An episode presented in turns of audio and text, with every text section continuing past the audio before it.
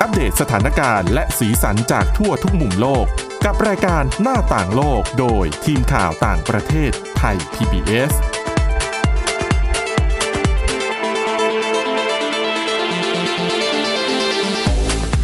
สวัสดีค่ะคุณผู้ฟังต้อนรับเข้าสู่รายการหน้าต่างโลกค่ะสำหรับวันนี้นะคะ พบกับคุณชลันทรโยธาสมุทรและดิฉันสวรักษ์จากวิวัฒนากุลค่ะ สวัสดีค่ะ อ่ะแม้แม้ว่าตามปกติแล้วเนาะทุกวัน ค่ะ จันทร์เราจะเราจะนำเรื่องราวเกี่ยวกับเอเชีย หรือว่าอาเซียน ค่ะ มานำเสนอแต่ว่าวันนี้คุณผู้ฟัง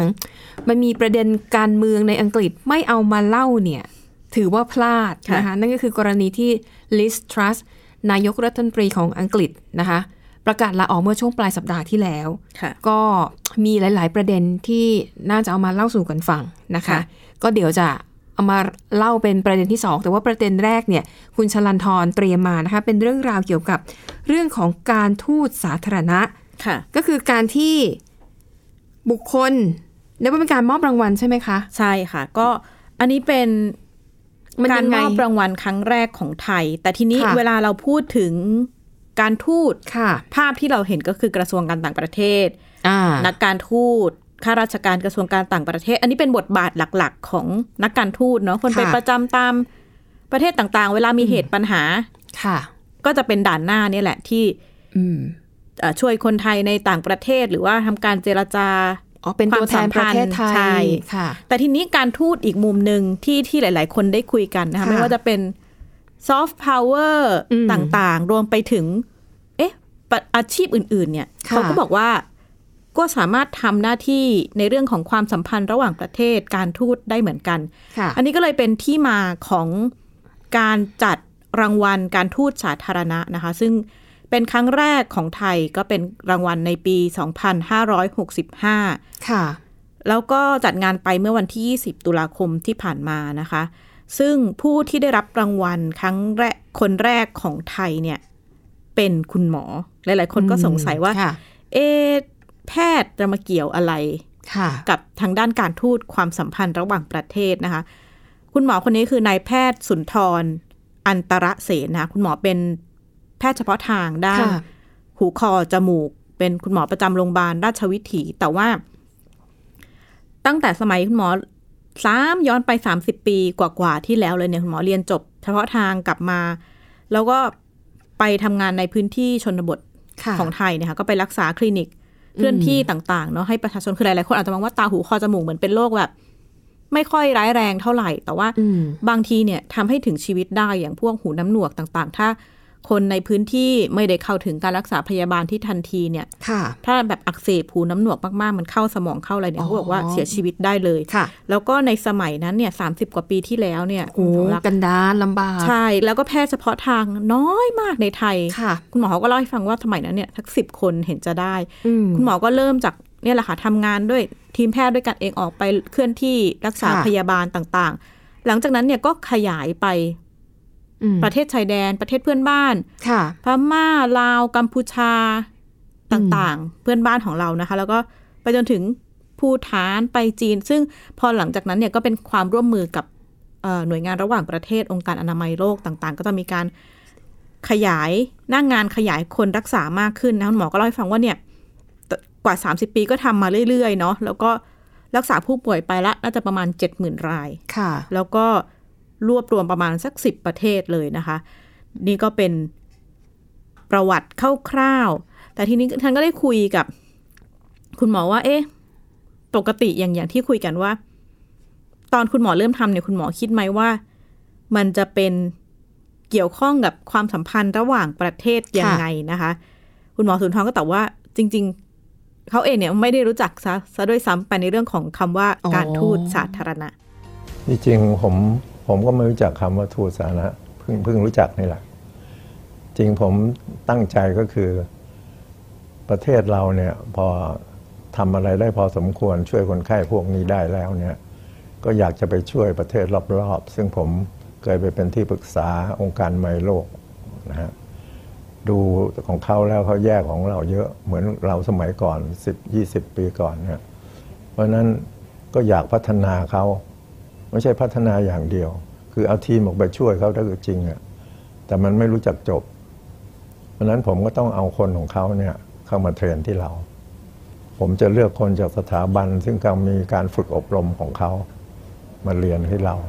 เอาคนที่อายุกลางๆอ่าหนุ่มๆสาวๆหน่อยอะที่สนใจมาเรียนกับเรา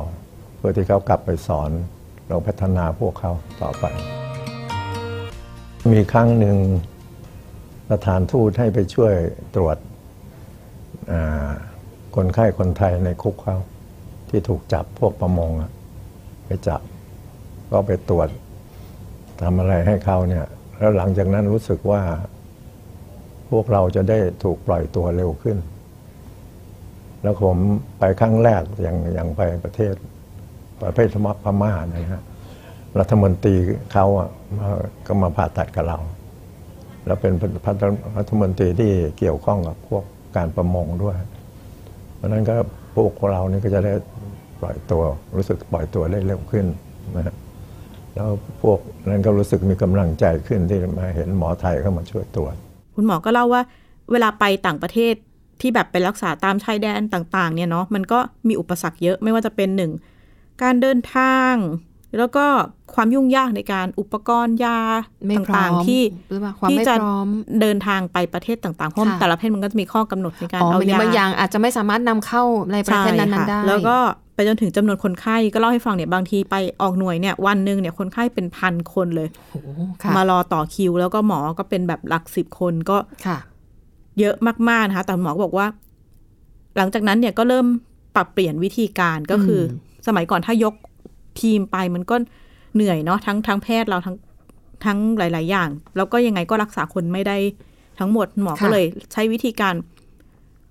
เอ่อนำแพทย์ที่ประเทศนั้นเนี่ยมาเทรน อ๋อ กับโรงพยาบาลแล้วก็ ค่ะ ให้เขากลับไป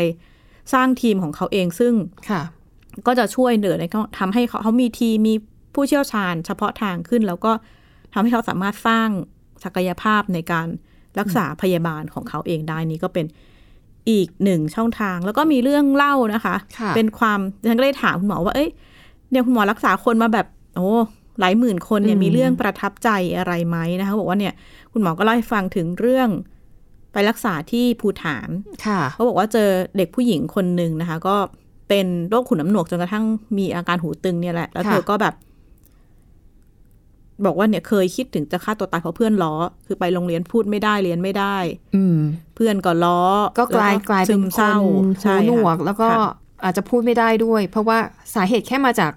หู หู อื้อ ก็คือหูตึง หูตึง ก็สุดท้ายก็รักษาแล้วก็ให้เครื่องช่วยฟังที่ใส่เนี่ย อ๋อค่ะ เธอก็อ่ะได้ยินเสียง เธอก็แบบขอบคุณมากกับทีมแพทย์ไทย อือหือค่ะ ดิฉันก็ถามว่า เอ๊ะรักรักษาไปเนี่ย มีเคสอะไรที่แบบคุณหมอพอจะเชื่อมโยงกับความเป็นการทูตไหมเขาบอกว่าในในหลาย ๆ ประเทศสมมติว่าเวลาลงไปเนี่ยเขาก็จะจดจำว่า เอ้ย ไทยเนี่ยมาช่วยเหลือแบบ ค่ะ ทางการแพทย์เนาะแล้ว อืม ในการประสานงานต่างๆ เรื่องอื่น ๆ ที่เกี่ยวกับการทูตเนี่ยก็ง่ายขึ้นคุณหมอก็ยกตัวอย่างตอนไปพม่าเมื่อก่อนเนี่ย ก็มีเรากับเมียนมาก็มีปัญหาเรื่องการประมงลุกน้ำน่านน้ำอะไรกันนะ อ่าชายดงชายแดนอีก ชาวเอ่อประมงเราก็ถูกจับที่ ค่ะ ที่คุกเมียนมาคุณหมอ ค่ะ ก็บอกว่าตอนนั้นเนี่ยก็ติดต่อให้ไปรักษา อืม เอ่อคนไทยที่ถูกจับเนี่ยแหละก็ ค่ะ ไปรักษาเสร็จอันหนึ่งคนไทยก็สบายใจเนาะมีหมอไทยไปรักษา อืมค่ะ สองก็คือพอรักษาไปก็ทำให้การเจรจาอะไรต่างๆเนี่ยมันง่ายขึ้น เพราะว่า ค่ะ คุณหมอว่าเออเราก็ไปช่วยรักษาคนเมียนมา สุดท้ายก็ทำให้ ขั้นตอนเจรจาง่ายขึ้น มีการเจรจาปล่อยตัวต่าง อืม ๆ ได้ง่ายขึ้น นี่ก็ ค่ะ เป็นเสียงเสียงซ้อนที่จริงคุณหมอบอกว่า เอ้ยไม่เคยคิดเลยว่าแบบไปรักษาการแพทย์เนี่ย เสร็จแล้วจะเข้ามามีส่วนเกี่ยวข้อง ค่ะ ในเรื่องของความสัมพันธ์ระหว่างประเทศที่ดีขึ้น ความ ค่ะ เชื่อใจความว่าเออไทยมีทีมแพทย์มาช่วยเหลือในพื้นที่ธุรกันดารของของบ้านเขานะคะ ค่ะ ทีนี้ดิฉันก็ได้พูดคุยกับเอ่อประธานนะคะเป็นเอ่อท่านทูตธริตจรุงวัฒน์นะคะ เป็นเลขาธิการมูลนิธิไทยเนี่ย ซึ่งเป็นหน่วยงานที่ร่วมจัดตั้งรางวัลนี้ ก็ได้พูดคุยถามว่า ในมุมมองของการทำการทูตนอกเหนือจากการทูตแบบทางการทั่วไปเนี่ย ค่ะ เอ่อท่านทูตริกก็บอกว่าจริง ๆ อาชีพไหนก็เป็นได้ อืม นักมวยนักข่าวก็ยังเป็นได้เลยค่ะ ค่ะ สิ่งที่ท่านทำเนี่ยแม้ว่าจะไม่ได้เรื่องไม่ได้ตั้งใจทำเรื่องการทูตสาธารณะเลย ท่านทำด้วยจิตกุศลของท่านเอง แต่ผลของมันเนี่ยนะฮะคนคิดดูนะคนที่หูเจ็บ หูหนวก มีปัญหาเนี่ยได้รับการดูแล ท่านเป็นคนไทยฉะนั้นท่านได้นำความปรารถนาดีแทนพวกเราเนี่ยออกไปในต่างประเทศด้วย ท่านก็ได้แฟนคลับถูกไหมครับ คนเหล่านั้นน่ะก็จะมานิยม สมมุติว่าคนไทยไปในพื้นที่เหล่านั้นในเวลาต่อมา เห็นคนไทยก็รู้สึกว่า โอ้ นี่คือคนที่เคยมาช่วยเหลือเขานะครับ อันนี้เราก็เลยต้องขอบคุณคุณหมอ ซึ่งทำหน้าที่เหมือนผู้ทำงานด้านซอฟต์พาวเวอร์ให้กับประเทศไทย นี่ก็เป็นรางวัลที่ทำร่วมกับกระทรวงการต่างประเทศกับหน่วยงานที่เกี่ยวข้องต่างๆนะคะ แต่ว่าทางกระทรวงการต่างประเทศก็บอกว่าเนี่ยมันไม่ได้จำกัดเฉพาะหมอ ค่ะ หรือว่าการแพทย์หรือว่านักการทูตอะไรเลย ก็มีการคัดเลือกบุคคลที่เห็นว่า เอ้ยทำงานมาแล้วงานของเขาเนี่ย ค่ะ ไปช่วยสร้างความสัมพันธ์ระหว่างประเทศให้ดีขึ้นก็ อืมอืม เอ่อกระทรวงการต่างประเทศก็ยกตัวอย่างนะคะว่า จริงๆก็มีผู้มีรายชื่อน่าสนใจหลาย ๆ คนนี่แหละ ค่ะ ไม่ว่าจะเป็นเผยแพร่มวยไทยต่างๆ ค่ะ แต่แต่ละปีก็จะมีขั้นตอนในการคัดเลือก อืม มีคณะกรรมการคัดเลือก ค่ะ เขาบอกว่าเนี่ยแม้ว่าจะเป็นใครอาชีพอะไรนะคะ แต่ถ้าทำงานหรือว่ามีบทมีเอ่อผลงานที่ผ่านมาแล้วพิสูจน์ให้เห็นว่า เออ มันสร้างความเปลี่ยนแปลง อืมค่ะ มันสร้างความสัมพันธ์ที่ดีขึ้นระหว่างประเทศก็จะสามารถเป็นส่วนหนึ่งหรือว่าเป็นผู้ได้รับรางวัลได้นะคะก็ต้องติดตามบทบาทอาจจะ ค่ะ ก็แซวๆกันว่านักข่าวก็อาจจะได้เป็น ดิฉันก็บอกว่าเอ๊ะนักข่าวจะส่วนใหญ่จะสร้าง ฮะ ความแตกแยกหรือสนับสนุนนี่ก็ไม่แน่ใจนะ ไม่เราไม่ได้ทำให้แตกแยกแต่เพียงแต่ว่าอาจจะขยายประเด็นที่ ค่ะ ตึงเครียดอยู่แล้วเนี่ยพอนักข่าวถามประเด็นที่มันอ่อนไหว ค่ะ ใช่ไหมแหล่งข่าวก็ไม่ว่าจะประเทศไหนนะอาจจะรู้สึกไม่ค่อยสบายใจไม่ค่อยไม่ค่อยชอบนักข่าวสักเท่าไหร่ นะ นะคะ นี่ก็เป็นสรุปบทสรุปของรางวัลอันนี้เป็นเรื่องชงบวกเนาะก็นำมาเล่าให้ฟังเรื่อง ค่ะ รางวัลการทูตสาธารณะที่เป็นเรื่องของการทูตที่ ค่ะ ไปไกลกว่านักการทูตค่ะ แปลว่านับจากนี้ไปทุก ๆ ปีก็จะมีการมอบรางวัลแบบนี้ ใช่ค่ะ ใช่ไหมคะอ่ะรอติดตามดูนะคะว่าแล้วปีหน้าเนี่ยรางวัลนี้จะตกเป็นของคนที่ทำงานในสายอาชีพไหน ค่ะ อันนี้น่าสนใจนะคะอ่ะไปต่อกันที่เรื่องของการเมืองอังกฤษบอกแล้วนะคะ ประเด็นคือร้อนน่ะไม่เล่าอ่ะไม่ได้นะคะ คุณลิสทรัสเนี่ยต้องบอกเลยว่า เธอเป็นนายกรัฐมนตรีที่มาในจังหวะที่น่าสนใจมาก เธอ เนี่ เนี่ย ย จับพัดจับผูปุ๊บปั๊บขึ้นมา อ่ นะคะ ค่ะ ก็พอบริสจอนสันนะคะลาออกจากตำแหน่ง ค่ะ ก็มีการเลือกหัวหน้าพรรคคอนเซอร์วทีฟคนใหม่ ค่ะ ปรากฏว่าลิสทรัสเนี่ยก็ได้รับเลือก แล้วก็เธอขึ้นดำรงตำแหน่งอย่างเป็นทางการวันที่ 6 กันยายนที่ผ่านมา ค่ะ แต่ว่าหลังจากเธอดำรงตำแหน่งได้แค่ 2 วันนะคะก็เอ่อสมเด็จพระราชินีนาถเอลิซาเบธที่2เนี่ยก็เสด็จสวรรคต ค่ะ ก็เลยทำให้ทรัสเนี่ยก็อยู่ในตำแหน่งในจังหวะเวลาที่จะต้องไปเข้าไปมีส่วนร่วมในพระราชพิธีการต่าง ค่ะ นะคะ แล้วก็ด้วยความที่เป็นนายกรัฐมนตรีหญิง คนที่สามของอังกฤษ มันก็มีหลายอย่างที่น่าสนใจ แต่ปรากฏว่าอยู่ได้ไม่ทันเท่าไหร่นะคะ ประมาณเอ่อ44-45 วันเท่านั้นเองก็เกิดเรื่อง จริง ๆ เรื่องมันเกิดก่อนหน้านั้น แต่ว่า มันก็มีจุดแตกหักที่ทำให้เธอเนี่ย สุดท้ายแล้วก็ต้องประกาศลาออก ค่ะ นะคะเอ่อแล้วปมปัญหาเนี่ยก็คือเป็นเรื่องของแผนการลดภาษี คือจริง ๆ คนที่ประกาศเรื่องนี้คือควาซีควาเต็ง คนนี้เป็นอดีตรัฐมนตรีเอ่อกระทรวงการคลังนะคะ ค่ะ ก็จะมีการวางแผน ว่าจะต้องแบบจัดการเรื่องภาษี มีการเก็บตรงนั้นเพิ่มลดตรงนี้ เป้าหมายหลักๆเนี่ยเพื่อกระตุ้นเศรษฐกิจ ก็คือเหมือนกับว่าอ่ะลดภาษีให้ประชาชน รายจ่ายประชาชนจะได้น้อยลง ค่ะ แล้วก็ลดการจัดเก็บภาษีสรรพสามิตนู่นนั่นนี่อะนะคะ ซึ่งคนโดยทั่วไปเนี่ยก็ต้องรู้อยู่แล้วว่าการที่รัฐมนตรีคลังเนี่ยจะเสนอนโยบายอะไรสักอย่างเนี่ยต้องหารือกับนายกรัฐมนตรีอยู่แล้ว ค่ะ คงไม่มีทางที่จะแบบคิดมาเองคนเดียวแล้วเอาไปเสนอต่อรัฐสภานะคะ แต่ปรากฏว่าฟังดูเป้าหมายก็ดูดีนะ ค่ะ ใช่ไหมคะ แต่ทันทีที่ถแถลงเรื่องนี้ในสภาค่ะ มันทำให้เกิดแรงสะเทือนไปทั้งระบบเศรษฐกิจของอังกฤษอย่างไม่น่าเชื่อนะคะ ก็บอกว่าแผนลดภาษีในครั้งนี้เนี่ยถือว่าเป็นแผนที่ใหญ่ที่สุดในรอบ 50 ปีของอังกฤษ ค่ะ นะคะ ปรากฏว่าพอประกาศไปปุ๊บ เงินปอนด์อ่อนค่าคือดิ่งเลยนะ ตลาดหุ้นก็ดิ่งนะคะ ราคาพันธบัตรรัฐบาลเนี่ยก็ มันย่ำแย่มีแต่คนเทขายอ่ะ อืม จนสุดท้ายรัฐบาลกลางอังกฤษเนี่ยนะคะ ก็ต้องใช้งบประมาณเนี่ยเข้ามาซื้อพันธบัตร เพื่อที่จะประคองสถานการณ์ ไม่ให้มันเลวร้ายไปกว่านี้ นี่แค่การประกาศนะ ค่ะ อยังไม่ได้มีผลบังคับใช้นะคะปรากฏว่าคนโจมตีกันหนักมาก จนสุดท้ายเนี่ยนะคะลิสทรัสเนี่ยก็ทนแรงกดดันไม่ไหวนะคะ เธอก็ปลดควาซีควาเต็ง อืม รัฐมนตรีคลังออกจากตำแหน่ง ค่ะ แต่ตัวเธอเองไม่ออกนะ อืม และเธอเนี่ยก็ยังไปให้สัมภาษณ์กับสื่อในหลาย ๆ สำนักเลยนะคะ ก็ออกมาบอกว่า ขอโทษต่อประชาชนต่อความผิดพลาดที่เกิดขึ้น แล้วก็ขอจะขอรับผิดชอบต่อสิ่งที่มันเกิดขึ้น ค่ะ คือคำพูดเนี่ยก็ดูดีนะคะ แต่ว่าดูจากพฤติกรรมและการกระทำอ่ะคือหนึ่งลิสทรัสเนี่ยทำเหมือนกับว่ากำลังโยนความผิดทั้งหมดเนี่ยไปให้ควอเต็ง อืม นะคะทั้งๆทที่ตัวเธอเองเนี่ยหลายคนบอกว่า trust ไม่ควรจะอยู่แล้วเนี่ยว่าควรจะลาออกไปพร้อมกันเลยด้วยซ้ำนะคะ แต่ trust เนี่ยยืนยันในหลายต่อหลายครั้งเลยค่ะว่า เธอจะไม่ยอมลาออก ไม่สามารถละทิ้งหน้าที่ไปในช่วงเวลาที่อังกฤษกำลังเผชิญกับสถานการณ์ต่างๆ มากมาย ไม่ว่าจะเป็นปัญหาเรื่องเศรษฐกิจปัญหาเงินเฟ้อไหนจะสงครามยูเครนอีก ค่ะ นะคะสถานการณ์ระหว่างประเทศอีก แต่ว่า คือถ้าใครติดตาม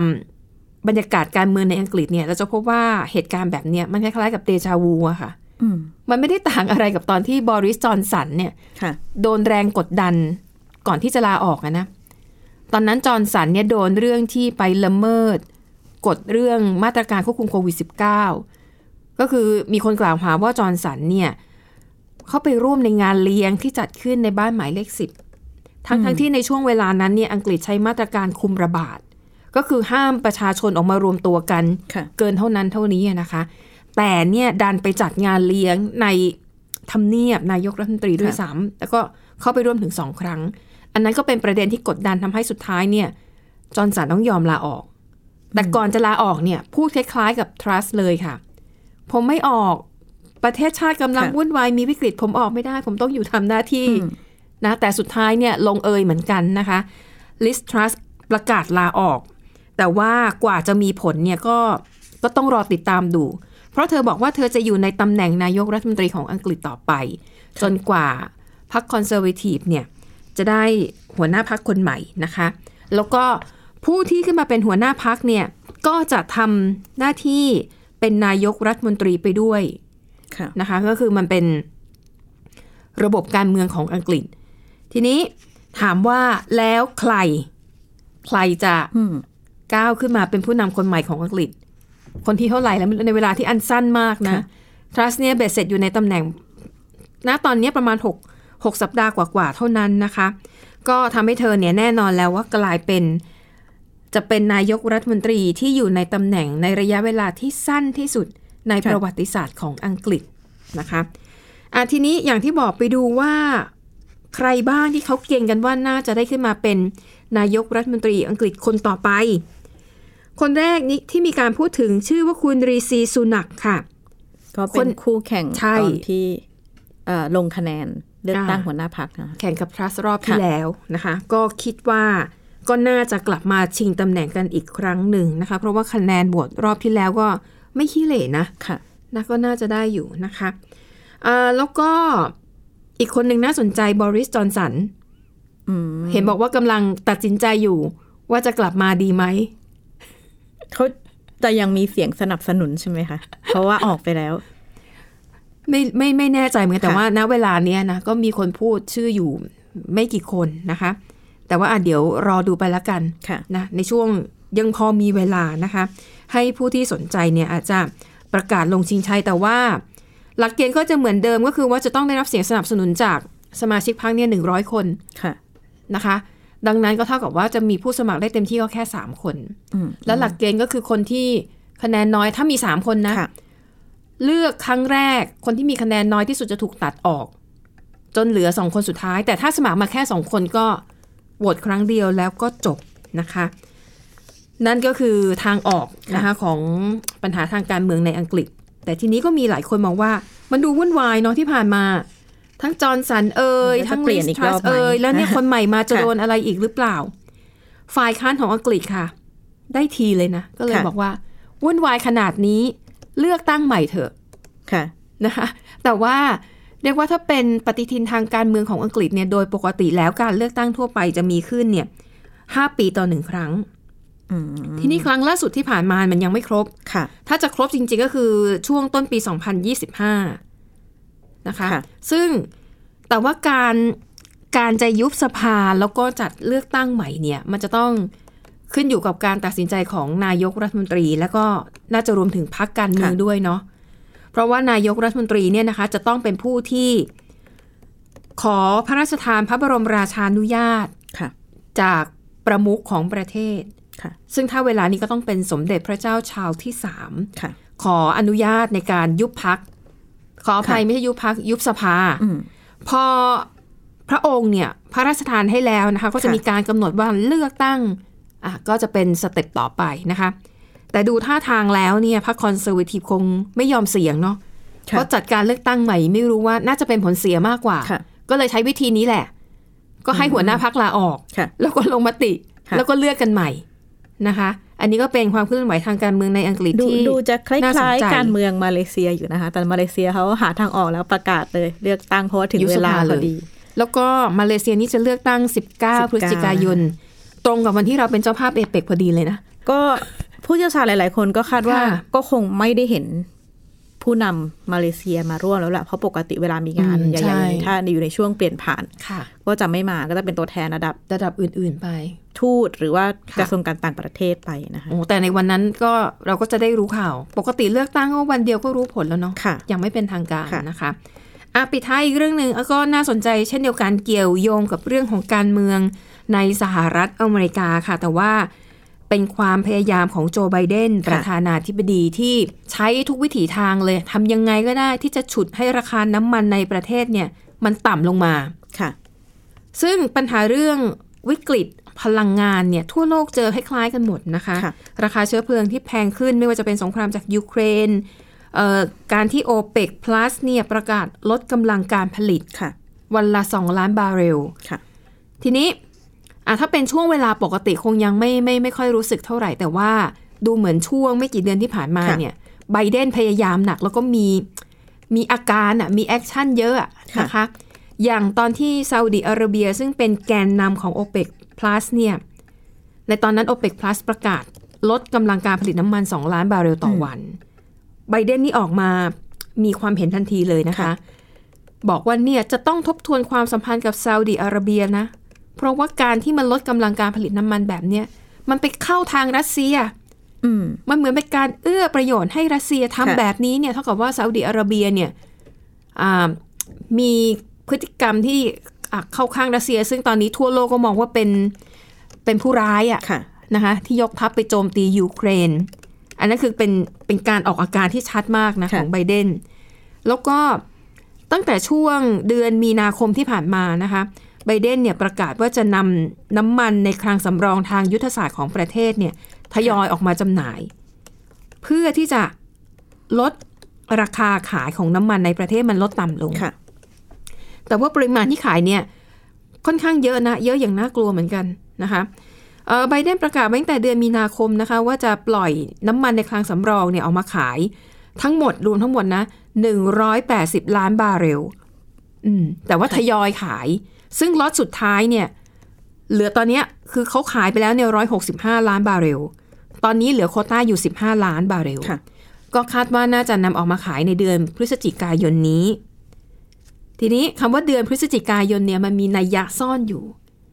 มันเป็นเดือน กลางเทอม ที่สหรัฐจะจัดการเลือกตั้งกลางเทอม ค่ะ ก็เลยว่าเออการที่ไบเดนใช้มาตรการเหล่านี้มีท่าทีอะไรต่างๆ นานาเนี่ยน่าจะหวังผลทางการเมืองนะคะ แต่ต้องบอกก่อนว่าอายุทธศาสตร์การเอาน้ำมันในคลังสำรองมาขายเนี่ยเคยใช้มาแล้วหลายรอบ ค่ะ บิลคลินตันเนี่ยก็เคยใช้เหมือนกันในปี 2000 แต่ว่าตอนนั้นเนี่ยนำออกมาขายแค่ 30 ล้านบาร์เรลเท่านั้น โอบามาก็เคยทำนะคะในปี ค่ะ 2011 แต่ก็ขายแค่ 30 ล้านบาร์เรลเช่นเดียวกัน แต่ไบเดนเนี่ย 180 ล้านบาร์เรลเนี่ยถือว่าเยอะเยอะมาก ค่ะ และมันส่งผลให้คลังสำรองน้ำมันของสหรัฐเนี่ยลดต่ำที่สุดในรอบ 38 ปี อันเนี้ยมันก็เลยทำให้ ค่ะ ผู้เชี่ยวชาญด้านความมั่นคงในเชิงพลังงาน แสดงความ ค่ะ กังวลเหมือนกันนะคะแต่ไบเดนก็บอกนะว่า ไม่ได้สักแต่ว่าจะขายน้ำมันนะ แต่จะรอว่าเมื่อเวลาที่ราคาน้ำมันในประเทศเนี่ยมันลดลงมาอยู่ที่ 67ถึง72 เหรียญต่อบาร์เรล ค่ะ ถึงเวลานั้นเนี่ยจะค่อยๆ เติมสต็อกน้ำมันเข้าเข้าไปในคลัง ให้มันกลับมาที่ปริมาณเท่าเดิมนะคะ แต่ว่าดูแล้วยาก เพราะตอนนี้ ค่ะ ราคายังอยู่ที่ 90 ดอลลาร์อยู่เลย ก็กระทบไปทั่วโลกเลยนะคะ สถาน ใช่ การณ์ แต่นี้ก็เป็นความพยายามของไบเดนนะคะ แต่ว่าผู้เชี่ยวชาญด้านน้ำมันบอกว่า คือต่อให้เทขายทั้ง 180 บาร์เรลตั้งแต่เดือนมีนาคมที่ผ่านมา มันก็ไม่ได้ช่วยดั้มราคาลงไปมากมายเท่าไหร่ เขาบอกว่ามันช่วยได้จริงๆแค่ทำให้ราคาน้ำมันเนี่ย ลดลงไปประมาณ 17 ถึง 42 เซนต์ อืม ต่อบาร์เรลเท่านั้น ค่ะ ยังไม่ถึงหนึ่งเหรียญเลยอะ อืม นะคะเขาอาจจะมองว่าเป็นความพยายามที่ผลที่ได้รับกลับมาเนี่ย มันไม่ค่อยไม่ค่อยคุ้มค่ากันสักเท่าไหร่ ค่ะ แต่มันก็สะท้อนให้เห็นนะคะว่าไบเดนก็กำลังดิ้นรนอยู่เหมือนกัน เพราะว่าผลการสำรวจคะแนนนิยมไม่ค่อยไม่ค่อยสวยสักเท่าไหร่ ค่ะ แต่มันก็เป็นเรื่องปกตินะ ค่ะ ของผู้นำที่อยู่ในตำแหน่งมาสักปีสองปีก็จะค่อยๆ ลดลงนะคะสำหรับคะแนนนิยม และทั้งหมดนี้ค่ะก็คือเรื่องราวในรายการหน้าต่างโลกค่ะ ขอบคุณคุณผู้ฟังสำหรับการติดตาม วันนี้หมดเวลาแล้วค่ะ เราสองคนและทีมงานลาไปก่อน สวัสดีค่ะ สวัสดีค่ะ Thai PBS podcast. View the world via the voice.